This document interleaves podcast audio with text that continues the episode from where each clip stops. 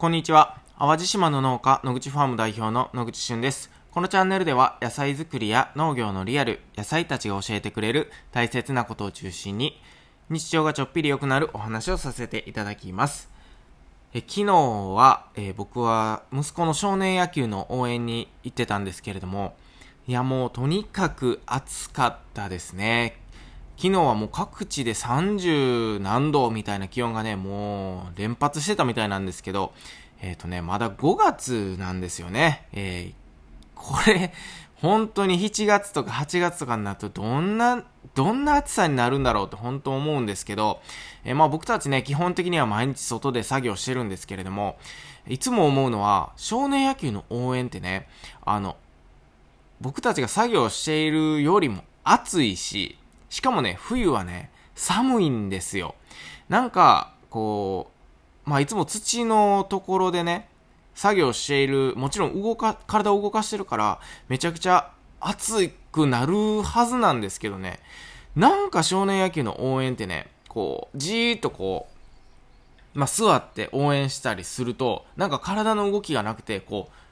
もろに太陽のじりじり感を感じてしまうというか、まあ、なのでね、こう、ほんまになんか野球の応援って暑いなーって思う時もあるし、なんか冬はね、もちろん僕ら、冬、まあ、冬でもね、え外で作業してますが、やっぱ動いてるのと座って応援してるのだと全然違ってね、座っていると、サブってなるんですよね。まあなので、まあ昨日はね、まあちょっと残念ながら負けてしまったんですけれども、また次応援行った時には勝てるようにね、えー、僕も頑張って応援していきたいと思います。ということで、えー、今日もたまたま聞くラジオ元気にやっていきましょう。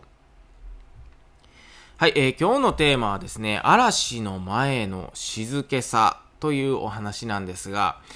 えー、よく嵐の前の静けさなんて言葉はありますが、今ちょうど野口ファームはその状態かなと思います。で、次にやってくる嵐っていうのは、もちろん台風とかね、えー、大雨とかそういう意味ではなくて、えー、完熟玉ねぎの収穫という嵐がやってくる時期になっています。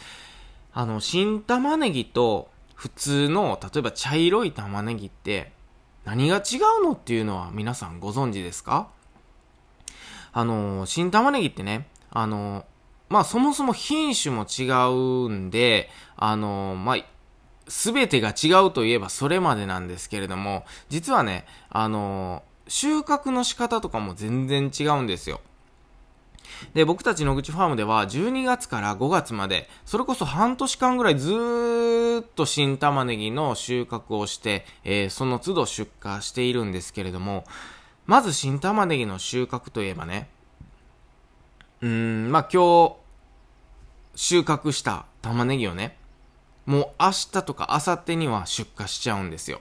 っていうのも、もう水分が、やっぱり非常にたくさん含まれている品種とか、まあそういう育て方もしてますので、えー、まあできるだけ鮮度よくね、玉ねぎを出荷したい、えー、各ご家庭に届けるみたいなイメージなので、えー、収穫してはその3日後ぐらいまでには、えー、全て発送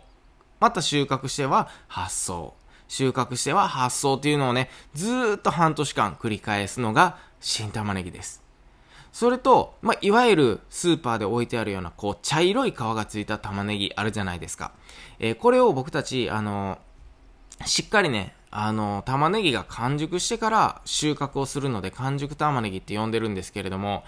まあ、これはね、全く違う収穫の方法で、例えば、6月から僕たちそれを収穫するんですけど、それこそ10日間ぐらいでね、新玉ねぎよりたくさんの面積を収穫するんですよね。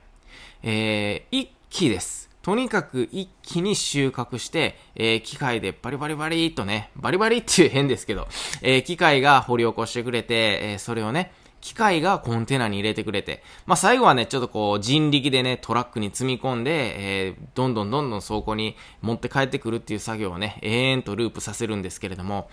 まあ、この作業をね、10日間ぐらいで終わらせます。そして、えー、僕たちはその玉ねぎを乾燥させて、まあ、1週間から10日ぐらい、えー、自然乾燥させるんですけれども、まあ、その後、えー、出荷が始まるというような流れになります。でね、その出荷もね、一気に出荷するとは、え、っていうのではなくて、え、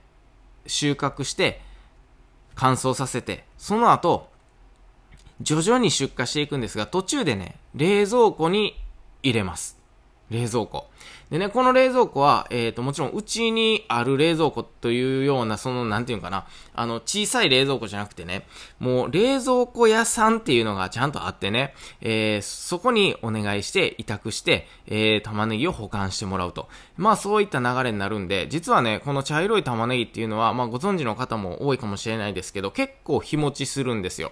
まあ、なので、いいタイミングでしっかり、あの、収穫ができて、品質が良ければ、それこそ半年とか冷蔵庫でね、全然保管できますし、えー、なんなら年明けぐらいまで、え、出荷ができるというような、えー、まあ、そういったスタイルになるんですね。まあ、なので、新玉ねぎは収穫したら、もう数日間で出荷する。で、もう鮮度が命なので、えー、たくさん出荷、たくさん出荷せずに、もう本当に出荷する分だけを収穫する、みたいなところがあるんですが、この完熟玉ねぎ、いわゆる茶色い皮の玉ねぎっていうのはね、えー、半年分の玉ねぎを一気に10日間ぐらいで収穫すると。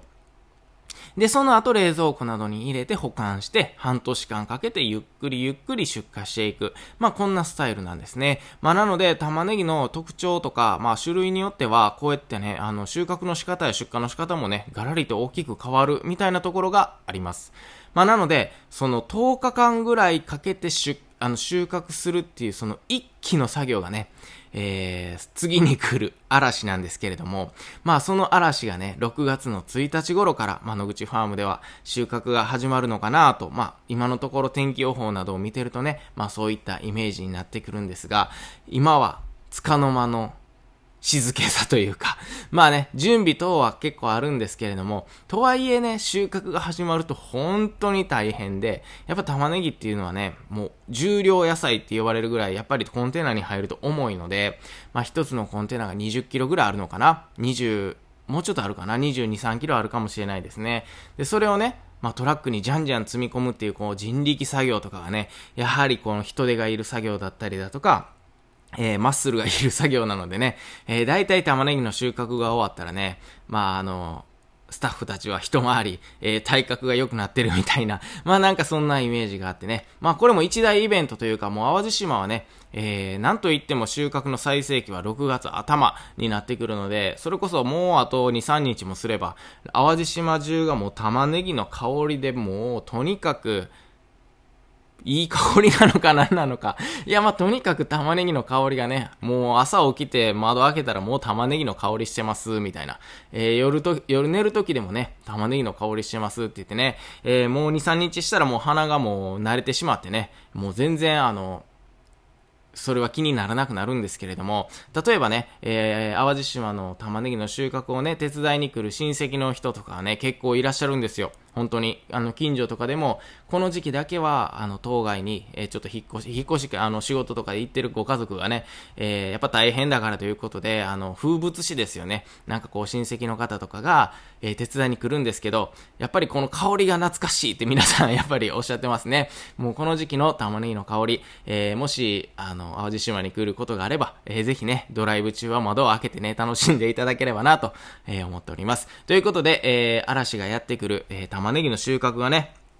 えー、玉ねぎといっても完熟玉ねぎの、えー、収穫が目の前にやってきて、今は束の間の静けさというお話をさせていただきました。えー、完熟玉ねぎは6月10日ぐらいからあの出荷する予定です。ということで最後まで、えー、聞いてくださりありがとうございました。また次回お会いしましょう。バイバイ。